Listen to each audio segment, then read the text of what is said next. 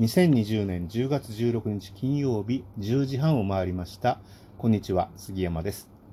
前回は4日前の13日にちょっと遅れて先々週のニュースネタをお話ししました。その他に僕の旅、秋田県の大館へ行って、青ガエルですね、渋谷駅前にあった東急5000系が大館駅前に移されたんですけど、それを見てきたっていう話をしたんですけど、その時にちょっと間違ってまして、僕は10月中に工場入りして再塗装して11月1日公開って言ったんですけど、これが間違いで、工場に入れて補修するっていう工事は11月の9日から始まって2021年3月半ばまでということです。毎日新聞が9日に報じてたんですけれども見過ごしてしまいました。ごめんなさい。なんで間違えたかっていうと、青ガエル見てきたよって話を Facebook でしましたら、大館市の小坂鉄道保存会の方から、知り合いなんですけど、あれは一旦工場で整備するんですよっていう話がありまして、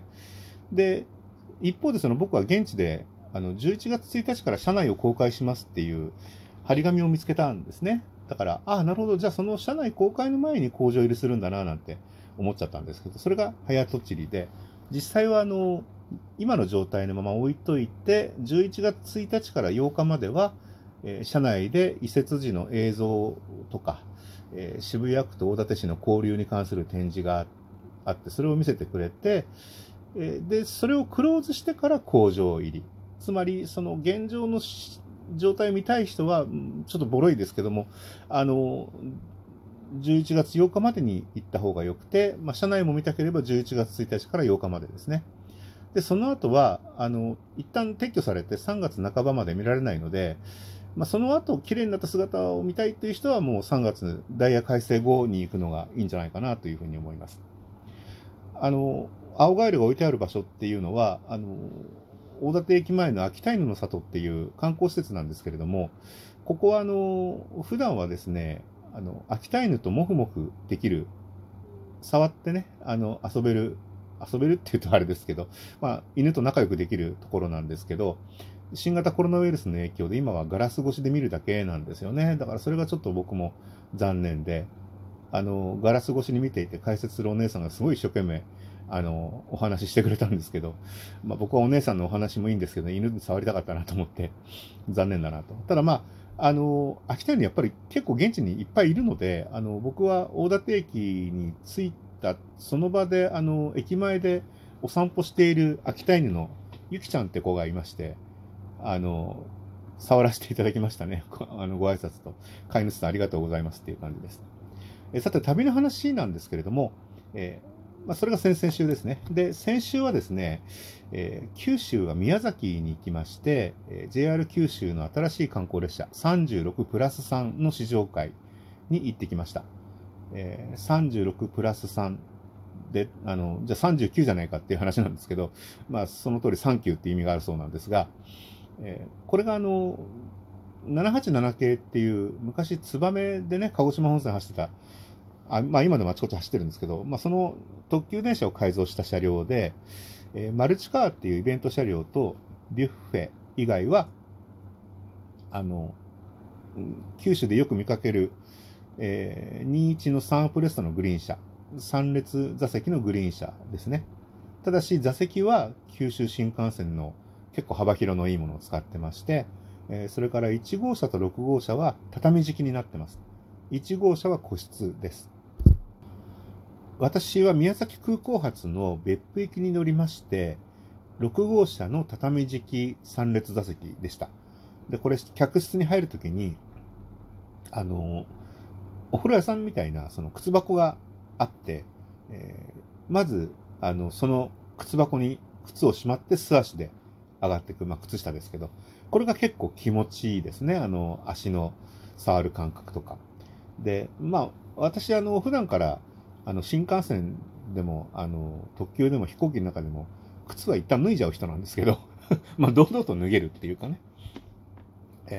ただ靴を脱ぐんだったらちょっとネタとして大人用の靴下を履いていけばよかったななんて思いますよね。JR 西日本関連のネットショップで、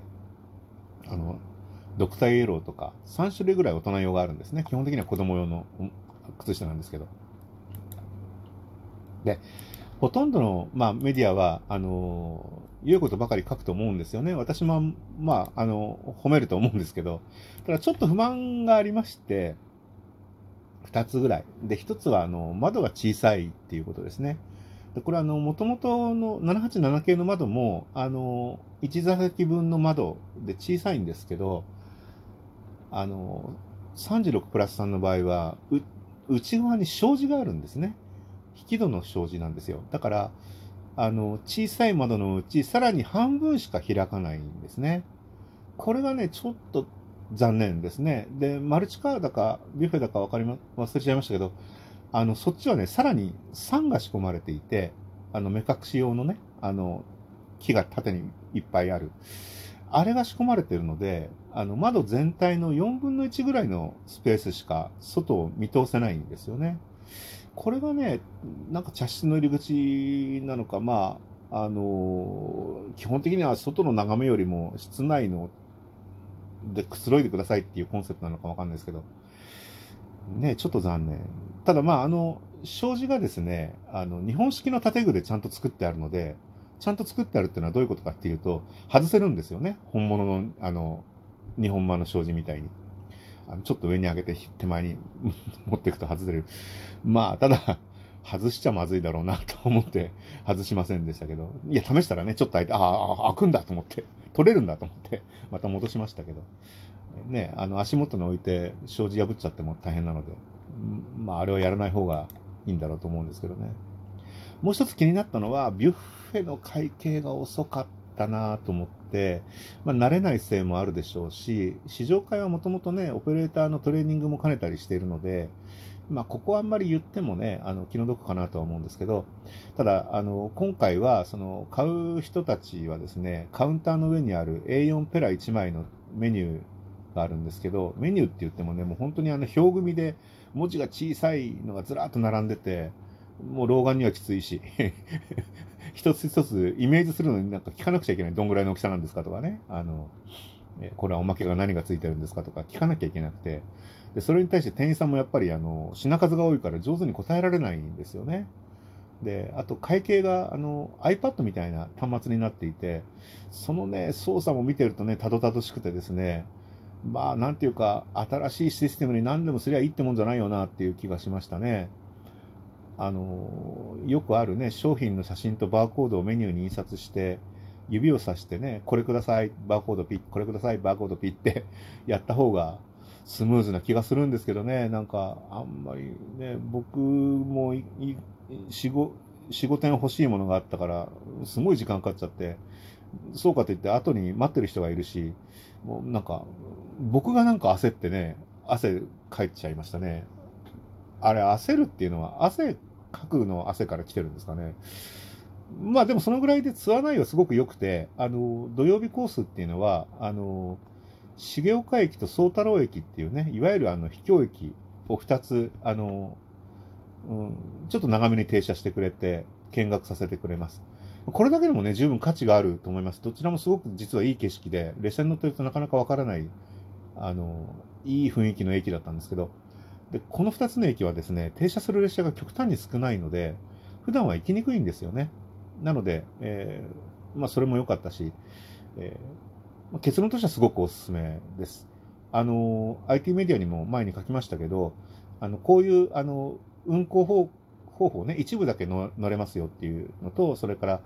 ちょっと高めの価格帯なんですね、今までの観光列車になかったような。だからそこはすごくJR 九州さん、新しいチャレンジですけど、多分今までの観光列車を運行しているノウハウで、これはいけるっていう風な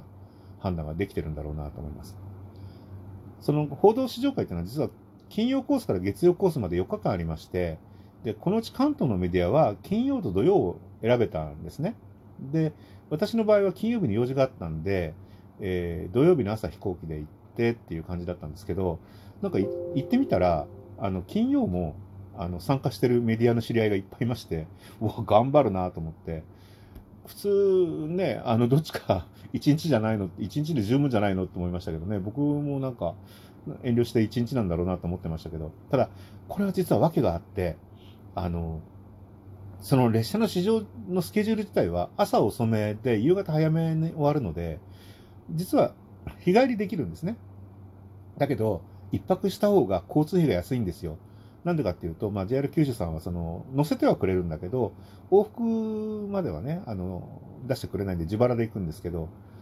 日帰りで行くとですね、飛行機は早割りが終わっちゃってるんで、片道3万円ぐらいするんですよね。だから往復で6万円でしょ。で、ただ僕も最初それでのはどうしよう6万円と思ったんですけど、航空会社が販売するダイナミックパッケージっていうのがあるんですよ。往復の飛行機とホテル1泊をセットにしてすごい安い値段で売ってるんですけど、これがね、宮崎の場合は3万2000円なんですね、1泊で。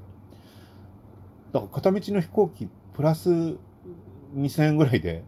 ホテル泊まれて往復できちゃうっていう感じなんですけど、で、今、GoTo キャンペーンをやってるので、